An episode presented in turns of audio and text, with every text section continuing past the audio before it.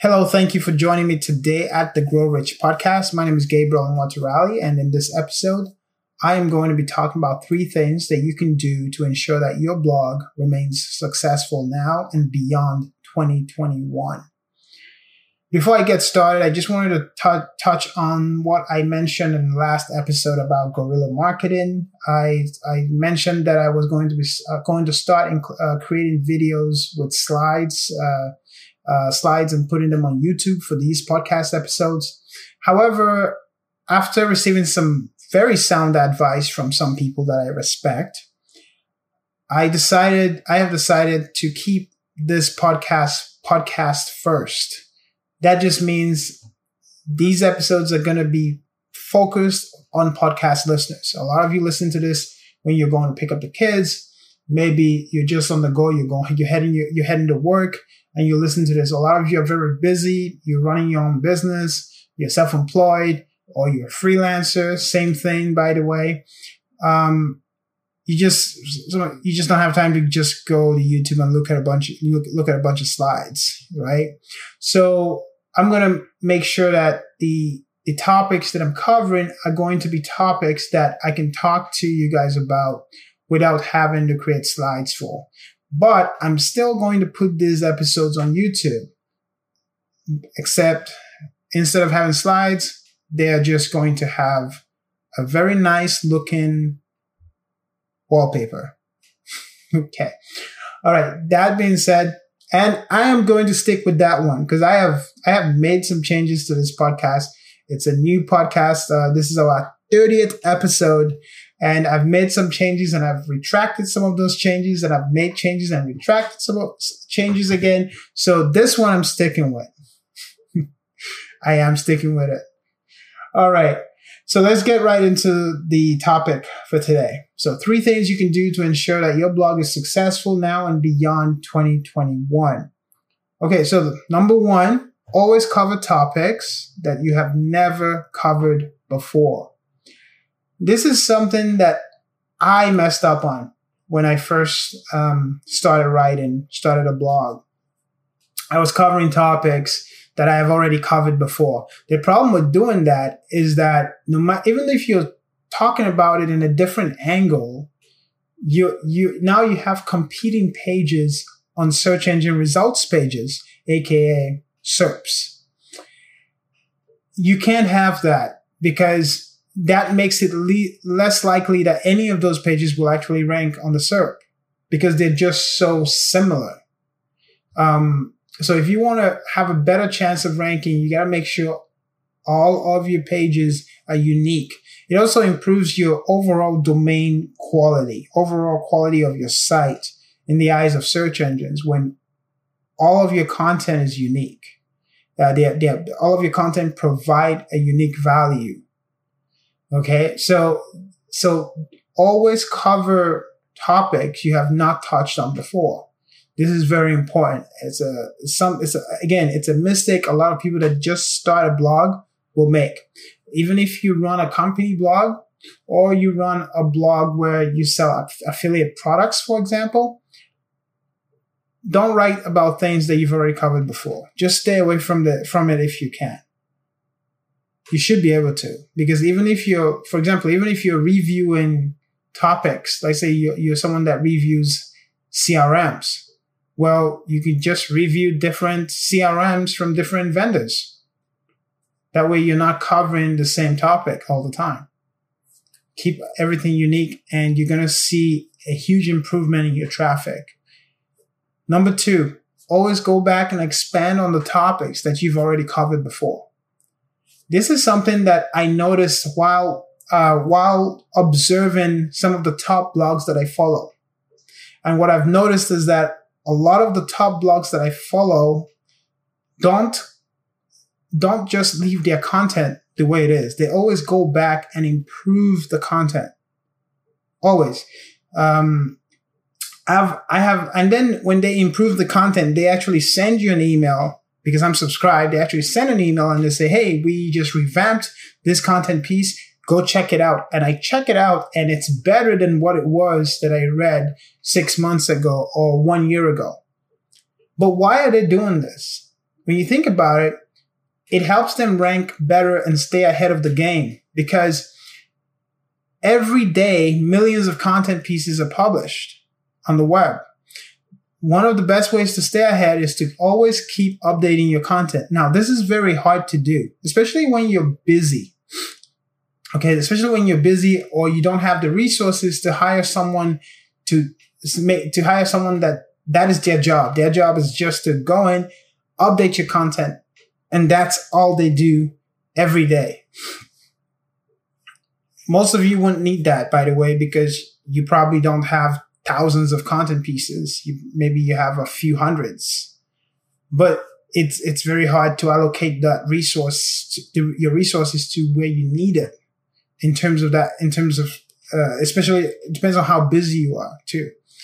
So I, I totally understand how it's how hard it can be to actually take advantage of tip number two here, which is always go back and update the content that you already have. But if you do it, if you have a timeline where you update content, let's say you do every six months, once the content hits six months or one year old, you update it. If you do something like that, you'll be able to end up having a lot of content that that are fresh for for much for for a long time right? So you you have content pieces that are no long no longer than a year old. Because content that isn't fresh yes it might bring you traffic but eventually it's going to get buried on the SERPs no one's going to be able to see it anymore eventually. Unless you have a very, very powerful domain like Forbes, for example. They have some content pieces that are more than two years old, five years old, six years old, and it's st- those those those articles are still ranking. But it's not just because of the power of the domain. Those articles, when I read them, even though they are old, they are timeless. This is why it's good to create evergreen content, timeless content, because it helps you reduce the, the, the, the, the burden of going back and updating all your content. So if you do use an evergreen strategy for your content pieces, you're going to find that even if you don't update something for two, three years, it's still going to be good. It's still going to be relevant for today. But at the same time, that only just prolongs the time that you need to update it. So if you have a lot more evergreen, if you write your content in a way that you're writing evergreen pieces, then instead of someone that has to go, instead of going back, sorry, instead of going back six months after six months to update the content, now you can go back after two years to update it. Just because you, you wrote it in a way that it's going to be relevant two years from now. Okay. So Always do that. Always update your content. Number three, promote your content. This is something a lot of people forget to do.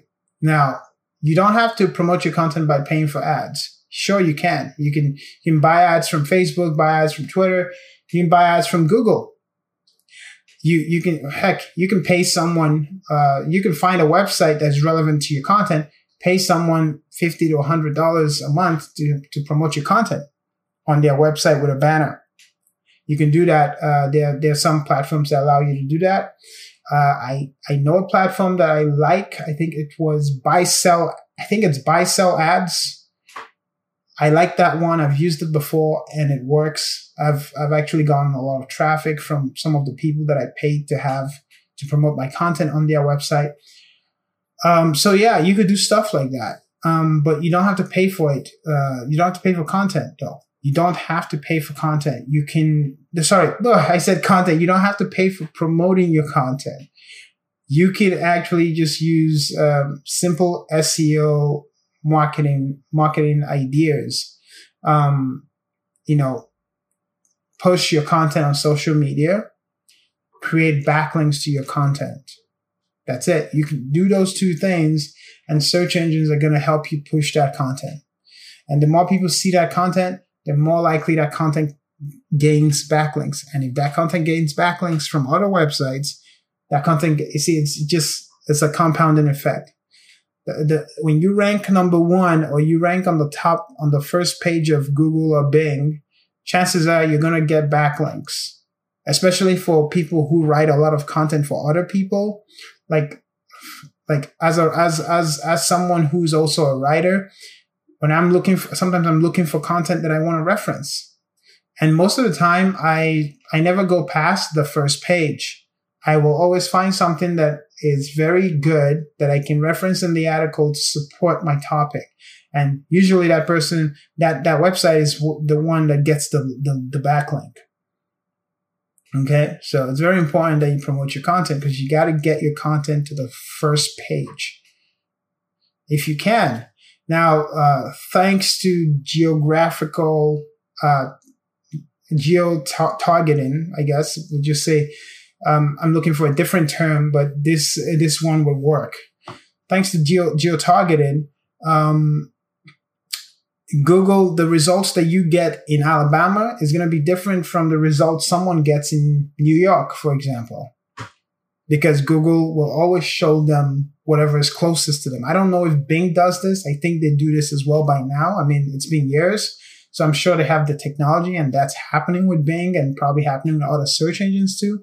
But, uh, definitely with Google, um, we're not going to get the same search results. Sometimes we will, but if the algorithm feels it's preferred or better to produce results that are that are location that are closer to the from sites that are closer to the to the to the searcher that's what's going to happen